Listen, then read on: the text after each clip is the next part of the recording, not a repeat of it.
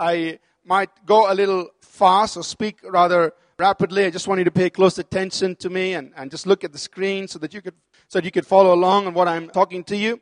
And uh, if you are not familiar with quotations from Scripture, I will be quoting from the Bible uh, different verses. And when I mention name and chapter and verse, it just means it's referring to a particular portion in Scripture. And uh, just do that uh, so that you will know that I'm actually quoting from the Bible. The Bible is an inspired book. It's a book that was written through men who were inspired by God. Holy men of God, prophets of God, wrote as they were moved or inspired by the Holy Spirit. And in the Bible, there are about 10,385 prophecies or foretelling of events. And a large number of these, there are about 10,385 predictions of prophecies, and each of them, many of them, have already been fulfilled. And uh, the ones that remain to be fulfilled, I want to submit to you this morning that they are very, very likely. Especially the, the accuracy of the biblical prophecy is unquestionable. And so as we begin talking about the signs of the times, I first of all want to present to us or authenticate to us the accuracy and the dependability of biblical prophecy. I want to talk first of all about fulfilled prophecy. Some examples out of these 10,385 prophecies, some examples of prophecies in the Bible which have been fulfilled historically in world events. Here are some of them that you can just listen to. Long, long time ago, a couple of thousands of years ago, God spoke to a man named Abraham and told him that he would establish him and his descendants as a nation, which we know as the nation of Israel. And along with the prophecy of the introduction to that, God told Abraham in the 15th chapter of Genesis verses 13 and 14 that his descendants would be in slavery for 400 years. God said, no, no, certainly that your descendants will be strangers in a land that is not theirs and will serve them for about 400 years. And they will serve a nation and afterward that I will bring them out with great possession. And uh, we know historically that Israel, or, or the people of Israel, were in captivity for 400 years in Egypt. And sure enough, at the end of those 400 years, they came out with great possession, plundering Egypt and going into the land of Canaan. Several years later, God spoke through Jeremiah the prophet and he foretold what was, what we know as Babylonian captivity.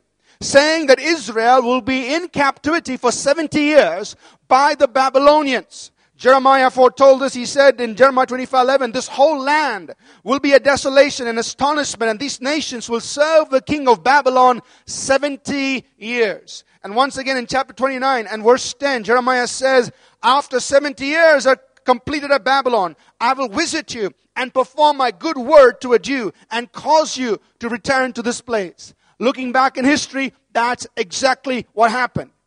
Israel, Nebuchadnezzar was a Babylonian king who came in, plundered Israel, took them into captivity for 70 years. They served in captivity.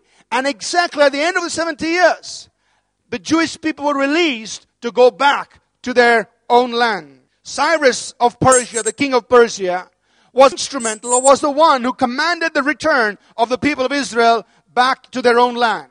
What's astounding is this 150 years before Cyrus was even born, Isaiah the prophet gave the name and declared what Cyrus would do. In Isaiah the 44th chapter, verse 28, Isaiah prophesied, who said that God says of Cyrus, He is my shepherd, and he shall perform all my pleasure, saying to Jerusalem, You shall be built, and to the temple, your foundation shall be laid. This was 150 years before Cyrus was born. And sure enough, after the Babylonian Empire came into power, Cyrus, the king of Persia, came on the scene. He overthrew the Babylonians, conquered them, and in his first year of reign, he issued a decree saying, All you Jewish people, go back to Jerusalem, rebuild your city, rebuild your walls, rebuild your temple, and live peacefully. Astounding the accuracy of biblical prophecy. Another amazing prophecy is this of Daniel. He prophesied that there will be 483 years that will elapse from the time Cyrus issues the decree of for the Jewish people to return to Jerusalem, 483 years, and then the Messiah will be crucified. In Daniel chapter 9, verses 25 and 26, he prophesies, he says, Know therefore and understand that from the going forth of the command to restore and build Jerusalem, which was what King Cyrus did, until Messiah the Prince, that is Jesus, there shall be seven weeks and 62 weeks, totaling 69 weeks, representing seven years each, a total of 483 years. That the street will be built again, Jerusalem restored, the wall, and even in troublesome times. After the 62 weeks, totaling of 69 weeks, the Messiah will be cut off, will be crucified. And to the year, 483 years elapsed from the time Cyrus issued the decree for the Jewish the Jews to return to Jerusalem when Jesus came riding into Jerusalem and was crucified. Accurate biblical prophecy. There are several prophecies concerning the coming of Christ and what will happen in his life. And I just want to just run through a few of them here just to let you know how accurate and how dependable Bible prophecy is. The Bible tells us that he, was, he would be the seed of a woman.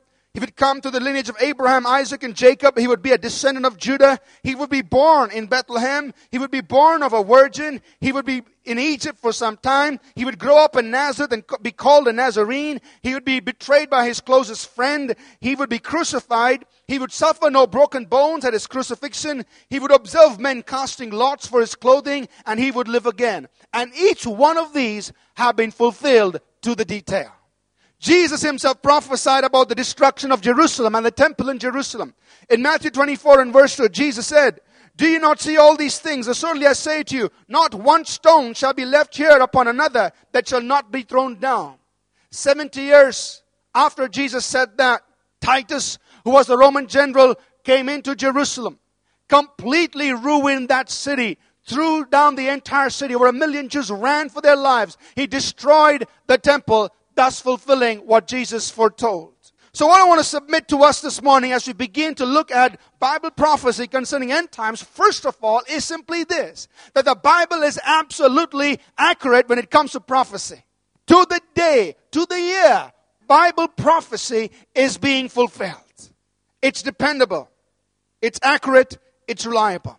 The question I want to put forward to us this morning as we move into talking about the signs of the times is this are you and I the end time generation? Are we living in the last days, as the Bible calls it, or the latter days? Are we that end time generation? Here's what Jesus said. He said in Luke 12 32 that this generation will not pass away till everything is fulfilled. Meaning to say that in one generation, all the end time prophecies concerning the end of this present age will take place in one generation. I want to submit to you and me this morning that you and I could very well be that one last generation will see the fulfillment of every end time prophecy. There are about 500 prophecies making it fulfilled prophecies, making it clear that the return of the Lord Jesus is near. And I just want to highlight some of these end time prophecies which have been fulfilled in our time and which are being fulfilled right before our very eyes. Here are some of them. The most notable of these, the disciples of Jesus asked him in Matthew 24 verse 3, they said, Lord, tell us, when will these things be? What will be the sign of your coming and at the end of the age? So the disciples asked him, tell us, what will be the signs of the end of the age? And Jesus went on to narrate several signs. I'm just listing some of them from the Old and the New Testament. The most notable of these signs, which have been fulfilled in our generation, right before our very eyes, is Israel being formed as a nation.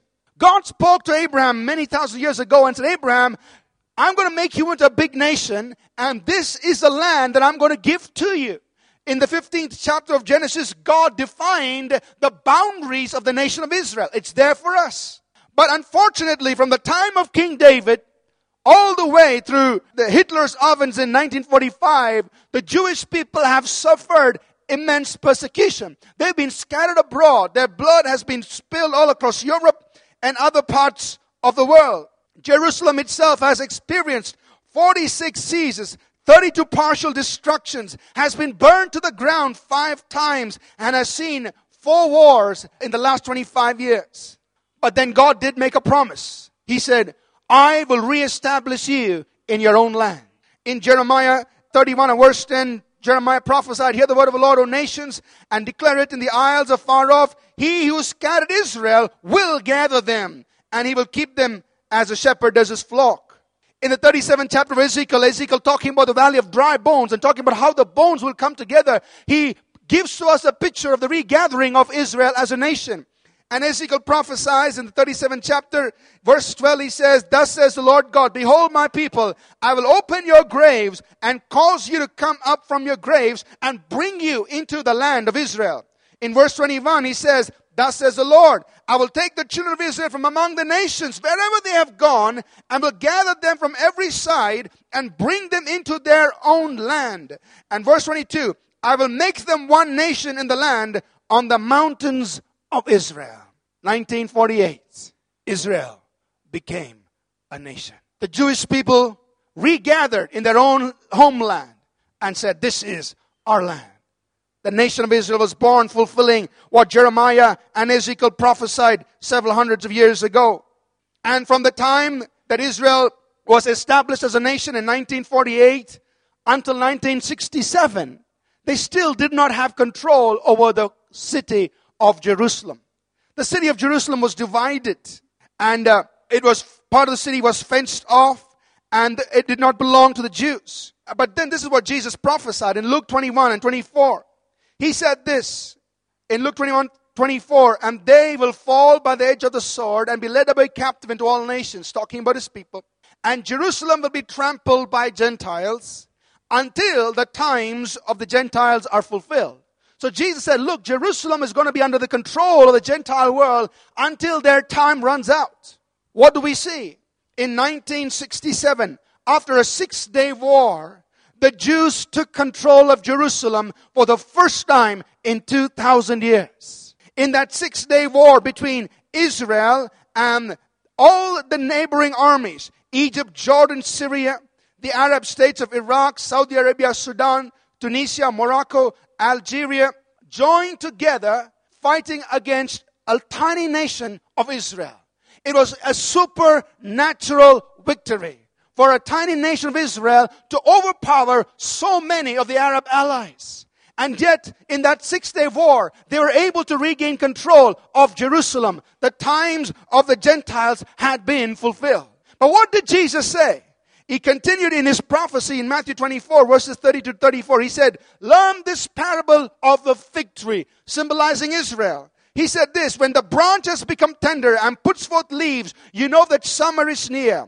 So also when you see all these things, know that it is near at the doors. Assuredly I say to you, this generation, the generation that sees the fig tree blossoming, will by no means pass away till all these things take place. Most of us have been around since 1967. We are that generation. We've seen the blossoming of that fig tree. I want to submit to you, we could very well be that final generation. Some more prophecies concerning the end times which have been fulfilled and which are being fulfilled right before our very eyes. Daniel prophesied about a knowledge explosion and great increase in travel. In Daniel 12 verse 4 he says, But you Daniel Shut up the words and seal the book until the time of the end. Many will run to and fro and knowledge will increase. Increased travel. Abundance of information being fulfilled. Third, there will be global political, economic, and uh, the global political, economic, and social conditions have been spoken of. Jesus talked about increase in wars and rumors of wars. In Luke 21, 9 and 10, he said, When you hear of wars and commotions, do not be terrified, for these things must come to pass first, and thereafter the end comes. He said, Nation will rise against nation, and kingdom against kingdom. He also talked about distress of nations and people's hearts failing for fear. In Luke 21, 25, and 26, he says that on the earth there will be distress of nations with perplexity. Men's hearts failing them from fear. I can't help but think about what we've seen in recent times the, the global economic meltdown, the distress of nations. It's not just affecting one nation here or another nation there. Nations are in distress. and perplexed. Jesus also talked about weather and geophysical conditions. He talked about increase in famines, earthquakes, and pestilences.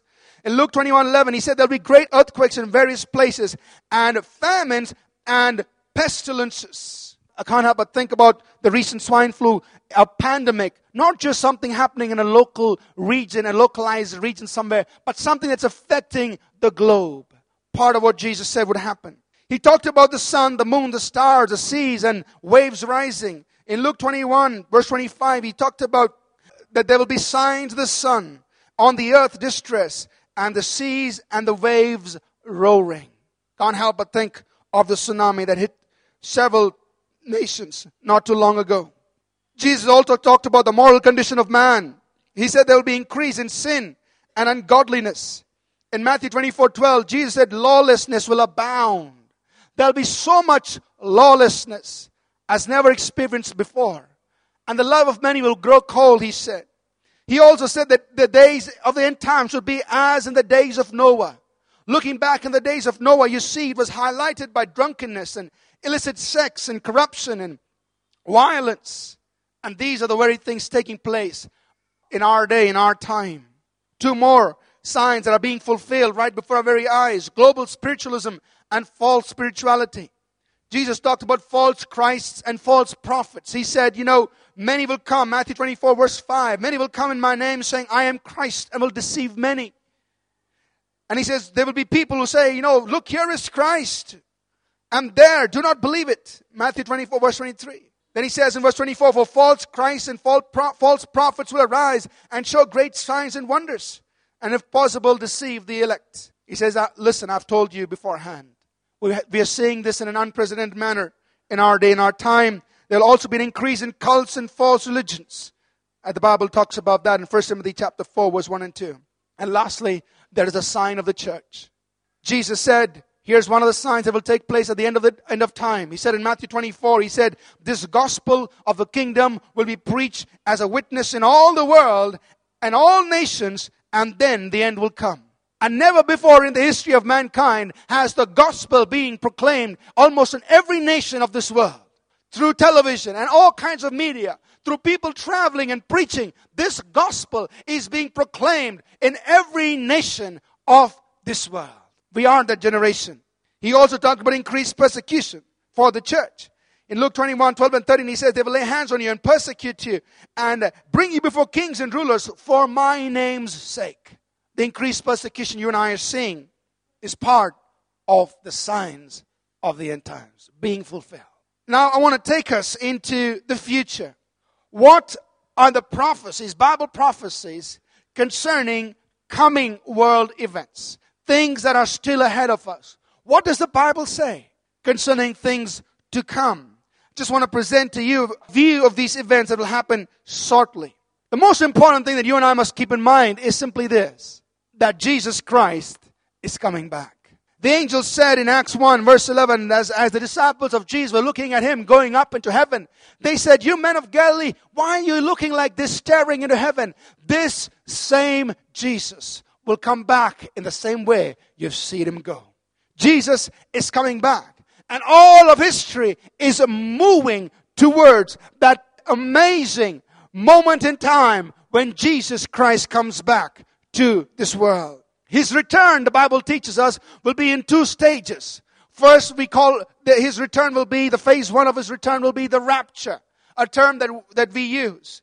The rapture, followed by, and after a seven year gap, there will be the revelation when he will come and establish his kingdom here on earth. What is the rapture?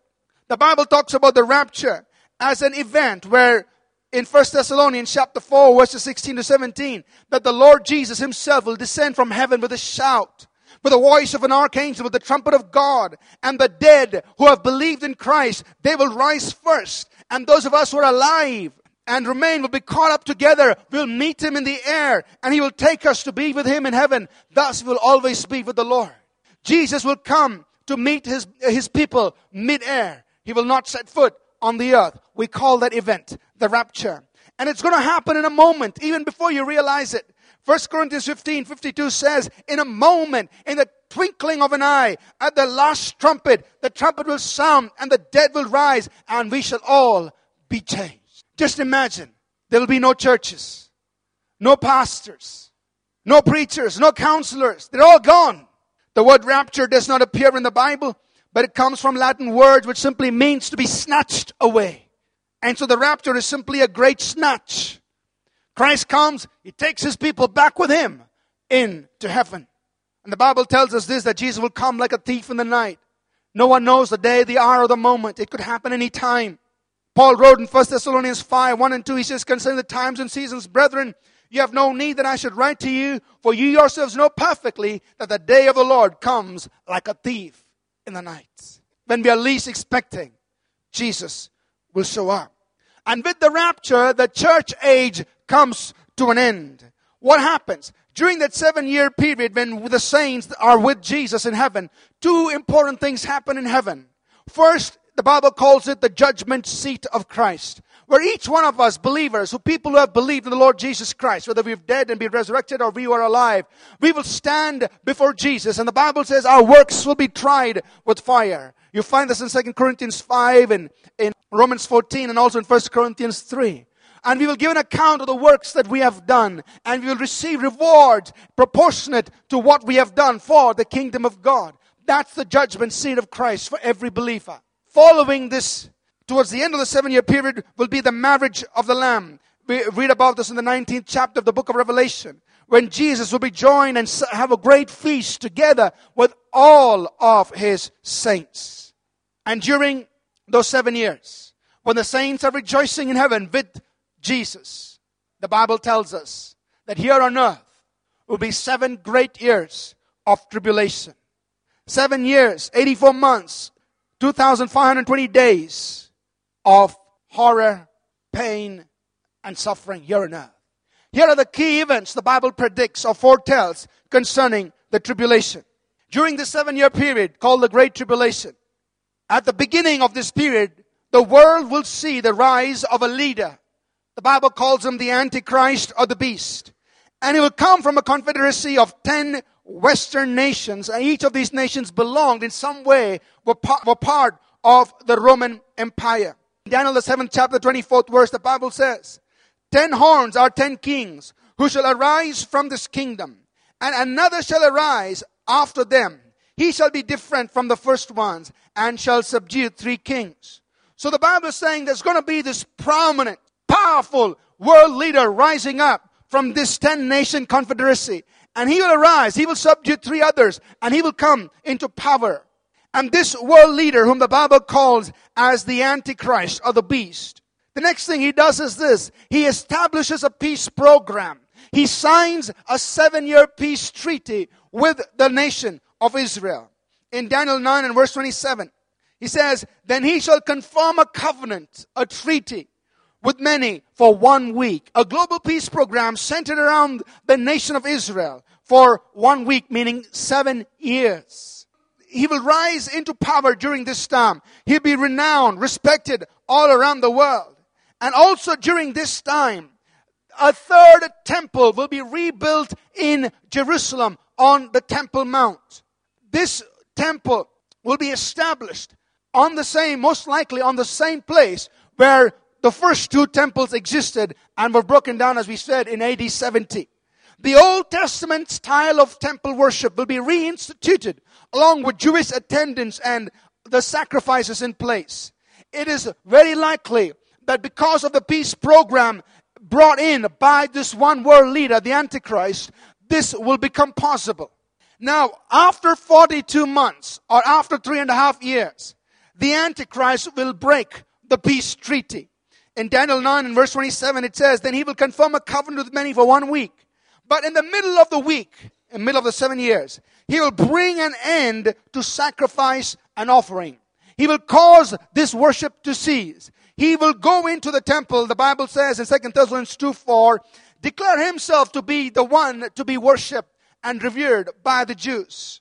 He will set up what the Bible calls as an image of the beast, which most likely could be a technological invention of that time. He will set it up in the temple, the image of the beast that has all information of all peoples of the world, which would speak great things, would be astounding in the information it is able to deliver.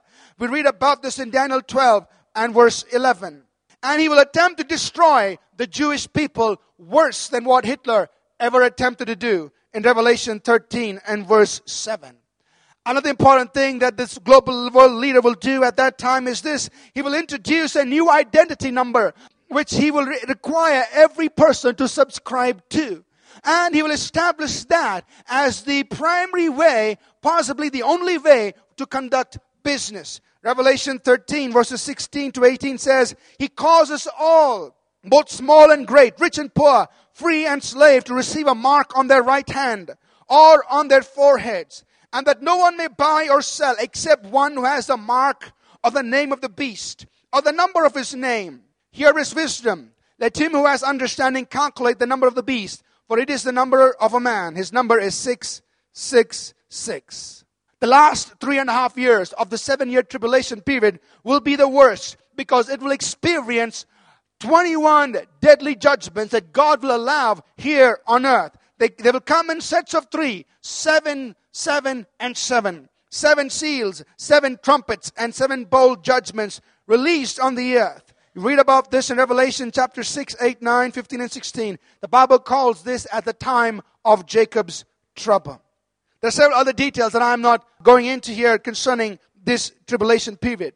Now, what else will happen? A fourth major event during this tribulation period is this that Russia will gather several allies and invade Israel. This will, Israel will be in a state of peace because of, of the false peace program that the Antichrist has promised to them. They will be lax in their own security. And so Russia will take advantage of this and invade Israel. As we read about this in the 30th chapter of the book of Ezekiel and also in Daniel 11.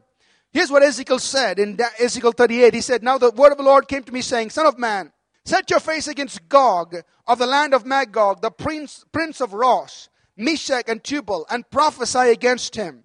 Verse 10. Thus says the Lord God, on that day it shall come to pass that thoughts will arise in your mind and you will make an evil plan. Verse 11. You will say, I will go against, up against a land of unwalled villages.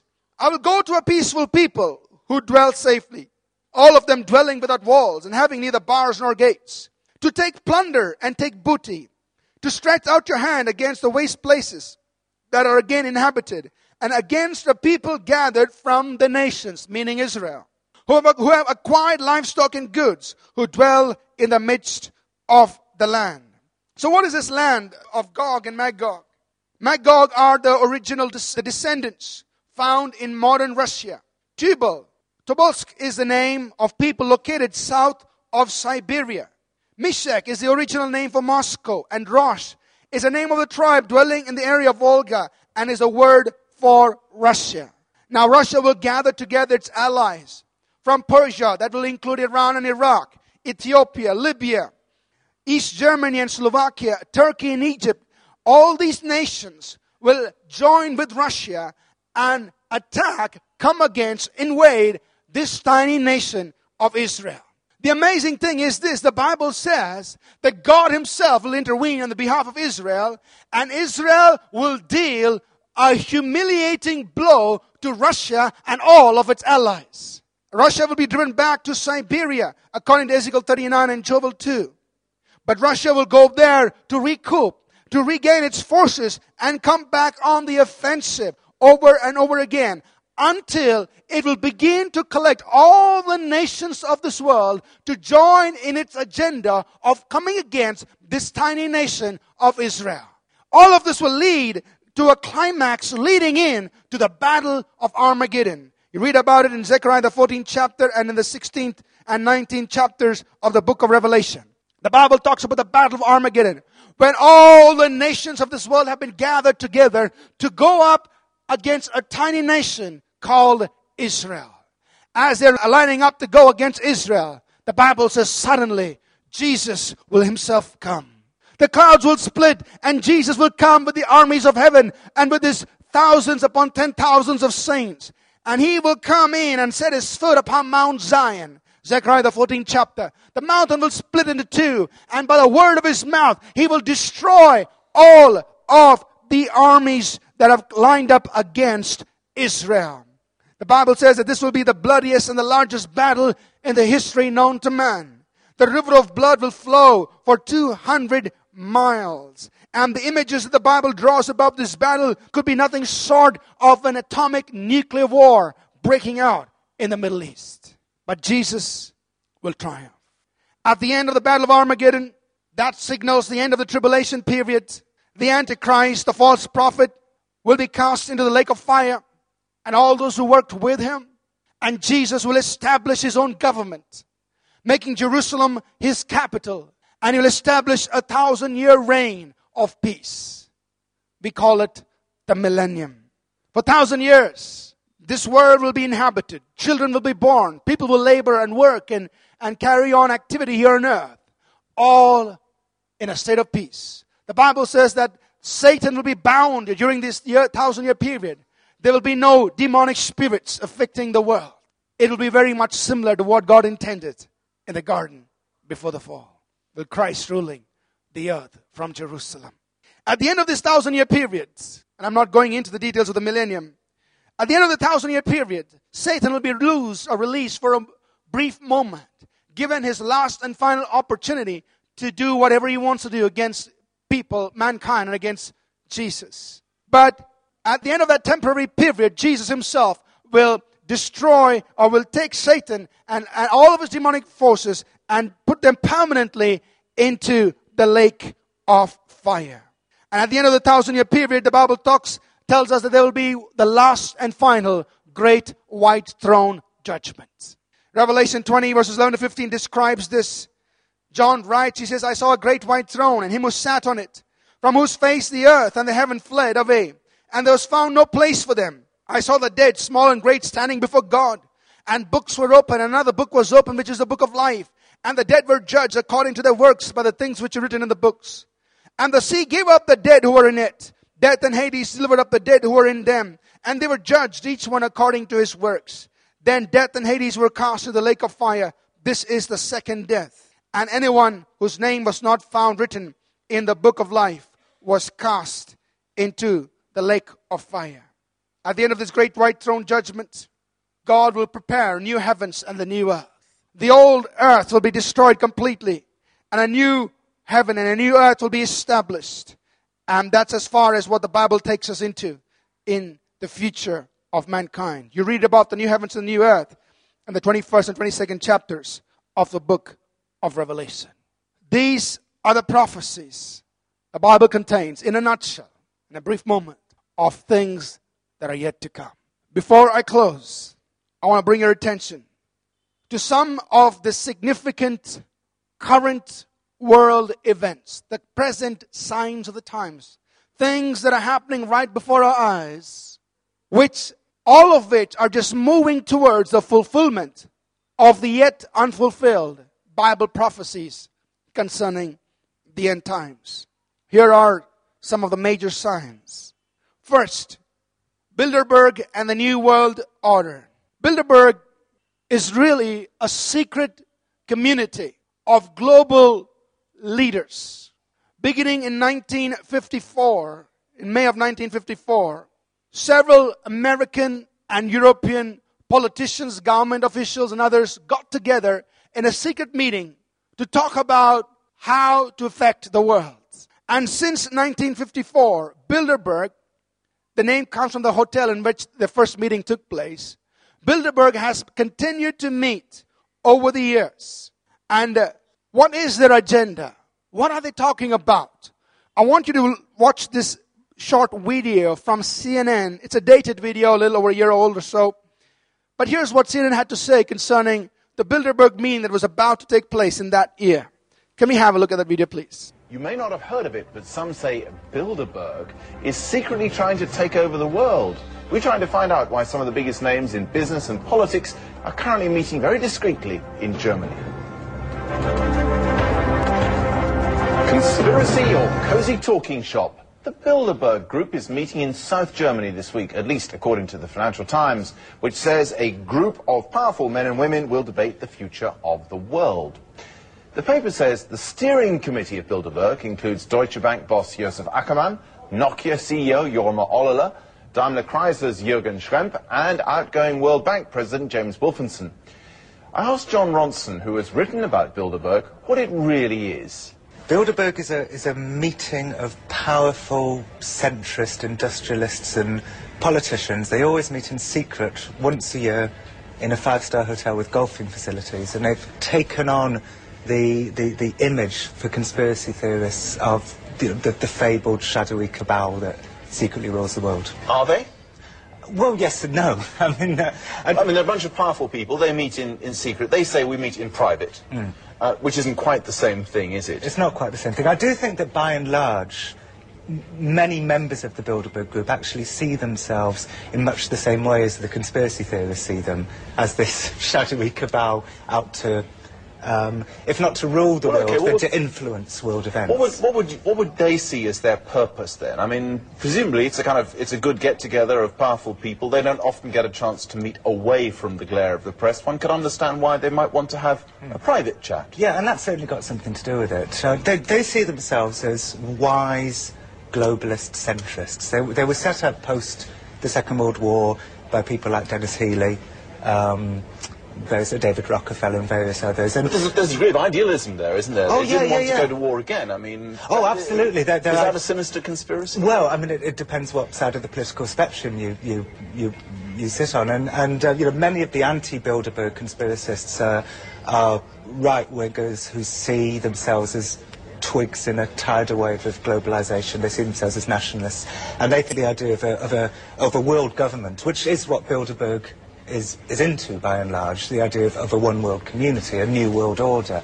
You know, they see that as They see themselves as a government as opposed to a group of world leaders or people with influence at a global level who are talking about global issues, do they? They see themselves as, as headhunters. They'll, they'll get an up-and-coming politician who they think may be president or prime minister. I think harks back to specifically to Henry Kissinger, who, you know, in quite a silly way, I think, loves the idea of being this shadowy, secret figure. And it was, and it was Kissinger, as a founder member of Bilderberg, of Bilderberg, who had this idea to be this kind of secret organisation in, in quite a, you know, in quite a silly way, really. So, so, and I think some members, I mean, Lord Owen said to me at one point. Um, that you know he wishes That's the former British Foreign Secretary and leader of the Social Democratic Party. Yeah, and he said he kind of wished Bilderberg, you know, didn't quite have this air of secrecy because it gives rise to tremendous conspiracy theories. Jon Ronson there, who's written about Bilderberg in a book called Them, Adventures with Extreme. Well, up next on World Business Today, you may not have heard of it, but some say Bilderberg is secretly trying to take over the world. We're trying to find out why some of the biggest names in business and The 57th Bilderberg meeting was held recently in Greece, May of this year, with about 130 participants, two thirds from Europe, remaining from North America, a third from government and politics, and two thirds from other industries, all getting together to see in what way they could introduce a new world order, looking for a new leader. For centuries, groups like these, the Illuminati, and more recently the Bilderbergs, have planned or have been planning on how to bring about a one world government. Earlier this year, in a CNBC interview, Henry Kissinger, a member, founding member of the Bilderberg Group, declared that US President Barack Obama has been elected at a unique moment in history that could allow him to create this new world order. So, what I want to present to you this morning is that great strides have been made both through the forming of the European Union and groups like the Bilderberg for the ushering in of a one world government, of a new world order. I want to impress on you that you and I are living in these times when a one world government, a new world order, is being planned and is a possibility. The second major sign that's taking place right before our eyes is the 10 World Confederacy. The Bilderbergs in 1954 came up with the idea to create a United States of Europe. I want you to understand how powerful the Bilderberg group is. That not only do they sit down and discuss, but things happen when they discuss. Because when they talked about a United States of Europe, not too long after that, we had the formation of the European Union. The European Union was established and it hit about 10 nations in 1981 when Greece joined the European Union. And they intended to keep it at 10, but then it continued to grow about 30 nations now and uh, Sarkozy, the president of France, intends to see it grow to over 100 nations. So while the European Union itself may not be that 10 nation confederacy, here's the interesting thing. There is another global think tank called the Club of Rome, again established about 40 years ago. It's um, community of leading personalities from around the world, again looking at global issues, solving uh, economic, social, political, addressing these issues from a world perspective. And they propose things to the United Nations and so on. And here's what the, the Club of Rome has proposed that they divide the whole world into 10 divisions. A 10 division global empire listed as such. America, Canada, and Mexico is one. South America, Australia, New Zealand, Western Europe, Eastern Europe, Japan, South Asia, Central Asia, North Africa, and all the Middle East, and the remainder of Africa. So we are seeing on the horizon a 10 division, a 10 world a division, a confederacy being formed, being proposed. And it's very likely because this is global in nature, and which is one of the key elements of the prophecy of the world leader coming up, we are seeing us move more closer to the emergence of this one world government and the one world leader called the Antichrist. The third thing that we're seeing happen right before our eyes is movement towards a one world currency and a universal identification. Earlier this year, leaders from the G20, including people, uh, leaders from the European Union, Russia, China, Brazil, and several others, were had a lot of talk about the new a new world currency. Here's some news from the press. This is from March of this year. China calls for a new reserve currency. The Financial Times reports that China China Central Bank proposed replacing the US dollar as the international reserve currency with a new global system controlled by the IMF. Russia also pitched in. The Moscow Times reports that Kremlin published its priorities for a meeting of the G20 calling for the creation of a supranational reserve currency to be issued by the international institutions as part of a reform of the global financial system. The United Nations again brought this up, saying uh, that they recommend the world to drop the US dollar as its reserve currency in favor of a shared basket of currencies. All of this talk about having a global currency, something that everybody can participate in, is leading us more and more closer towards what Revelation 13 says. And interestingly, we're also seeing the possibility of a universal identification being established where every individual is marked and identified. Quite interesting that right here in our own nation of India, we're talking about having an identification for every citizen of our country. Part of that will be the biometric fingerprints, something that belongs to your body, which will be used to identify you right here in our own nation. A fourth major event that you and I should keep before our eyes on our radars is the, our peace talks with Israel. Every time that we hear about peace talks with Israel, we need to understand, regardless of who's involved, whether it's Clinton or Obama or other world leaders, that this is all preparatory for the emergence of that one world leader who will introduce his peace program and be successful in signing the seven year peace treaty with Israel. All of this is moving closer towards the fulfillment of Daniel 9, verse 27. Number five, the current knowledge explosion.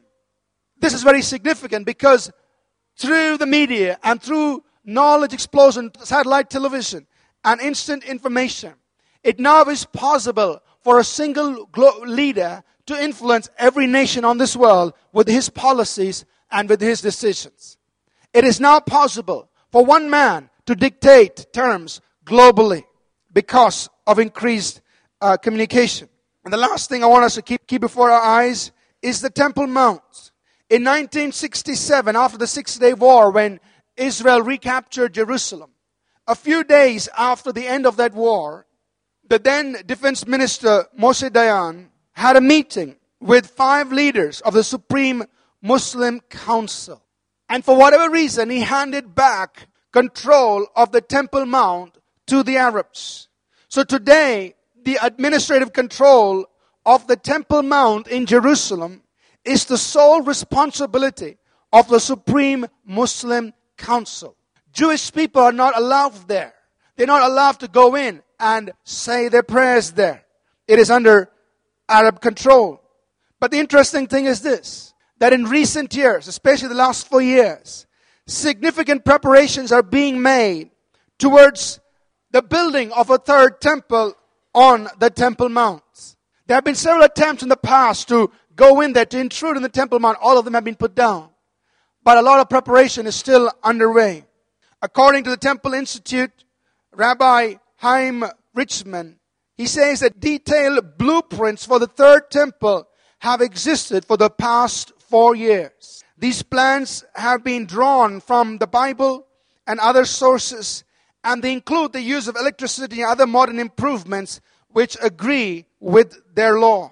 Also, since 1987, a group of rabbinical researchers, designers, and craftsmen, under the direction of Rabbi Israel Ariel, have been creating in a Jewish quarter in Jerusalem, which is called a temple in waiting.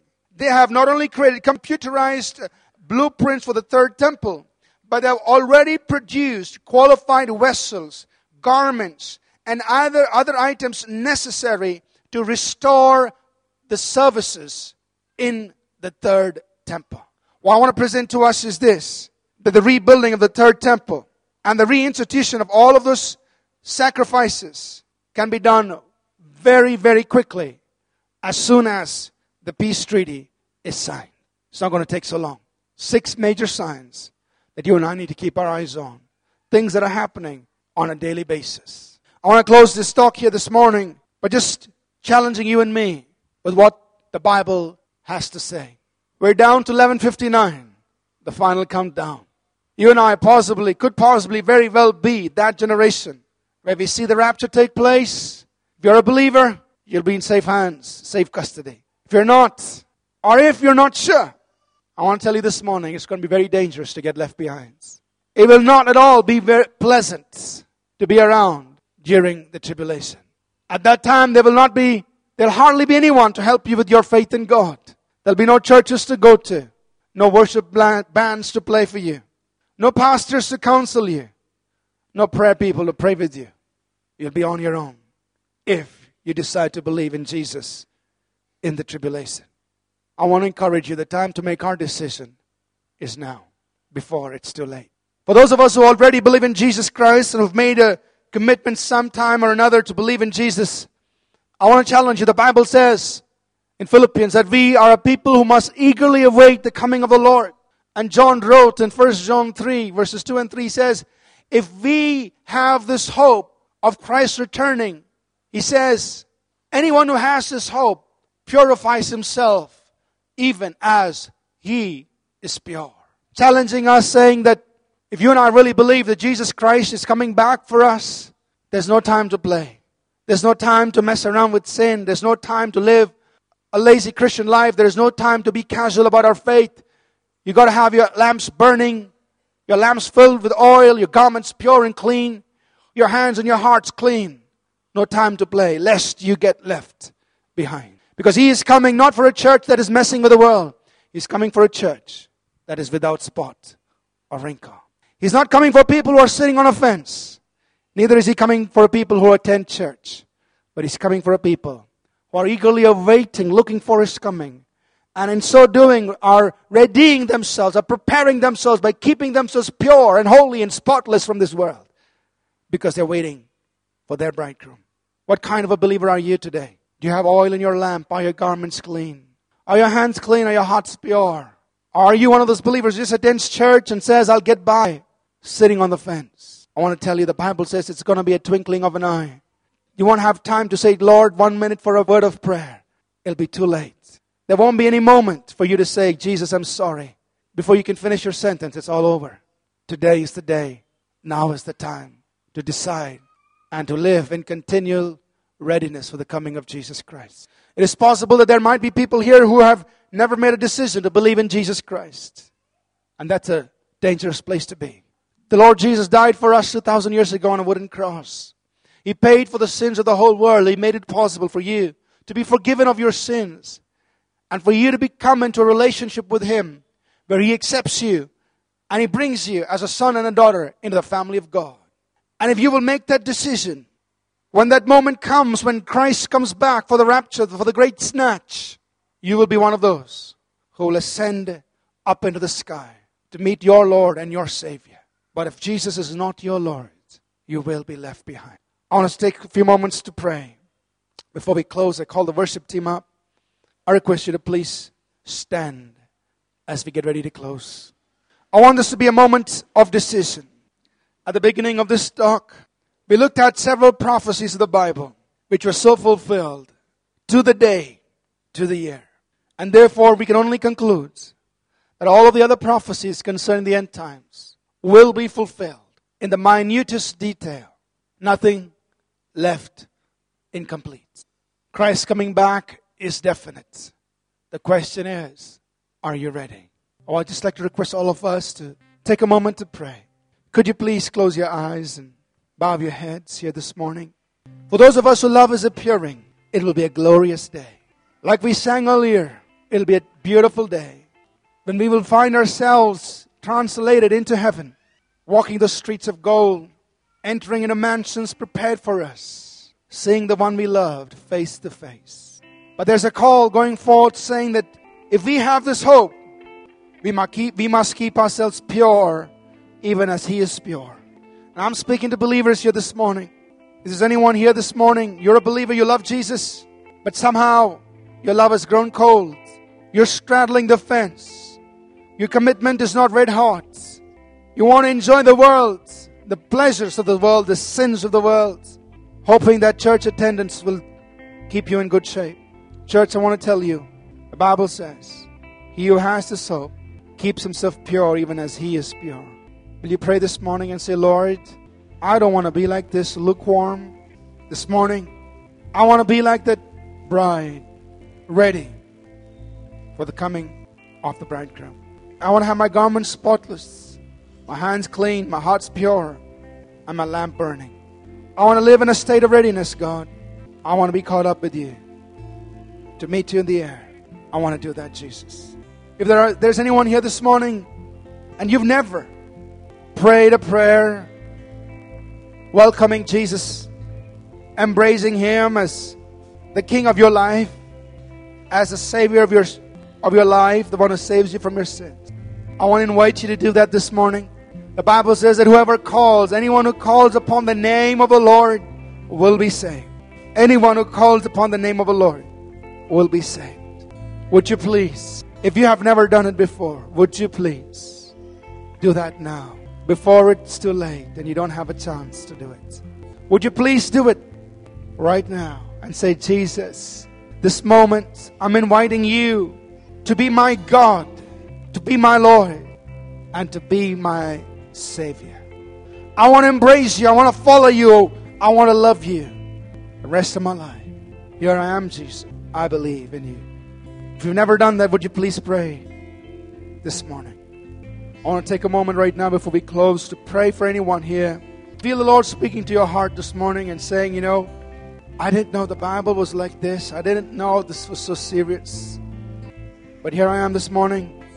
I'm willing to, from this day forward, live a life that is totally committed to Jesus Christ. But this morning, I just need help to do that. I just want somebody to pray with me, to bring strength into my life, to live in such a way that I will honor Jesus every day of my life. Is anyone here and you need prayer towards this? I want to invite you to come forward and let's take this time just to pray and minister to people. So I just need prayer this morning. I would like somebody to just pray with me and help me to live a committed life in the days ahead. If you'd like somebody to pray with you, I want to invite you to just come up. Our pastors will be here to meet with you and pray with you. Let's do that right now. As the worship team sings, we'll take this time to pray. I just want to invite the pastors here just to be ready to pray with those that come. If you're saying, I just need somebody to pray with me and help me in my commitment that I've made this morning and asking God to give me strength to live a totally committed life in the days to come, feel free to come forward for prayer and we'll be here to pray with you. Let's just take some time to worship God. On that day when I see all that you have for me. When I see you face to face, surrounded by your grace, all my fears swept away. in the light of your embrace, where your love is all I need, and forever I am free. There your streets are made of gold, in your presence sealed and whole. Let the songs of heaven rise to you alone. No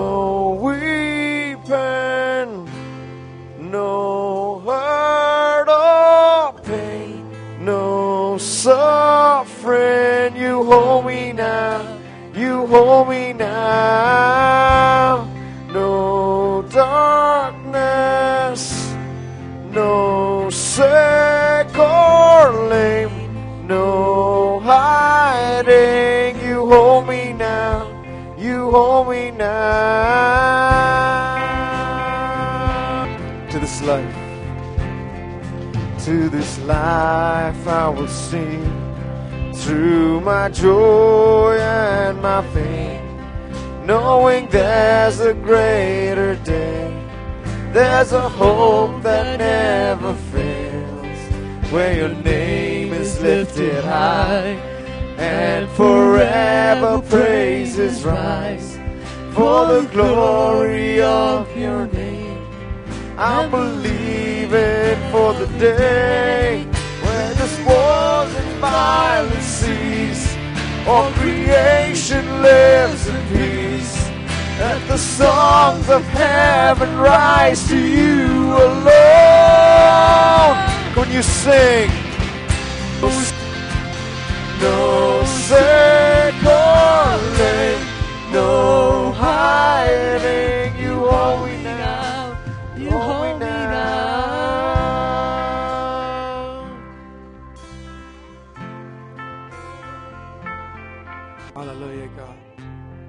Father, we just thank you for your word and how powerful your word is, how powerful your scriptures are. We stand amazed at your word. We stand amazed at things you have done and you are doing. And we worship you this morning. We honor you. We bless you.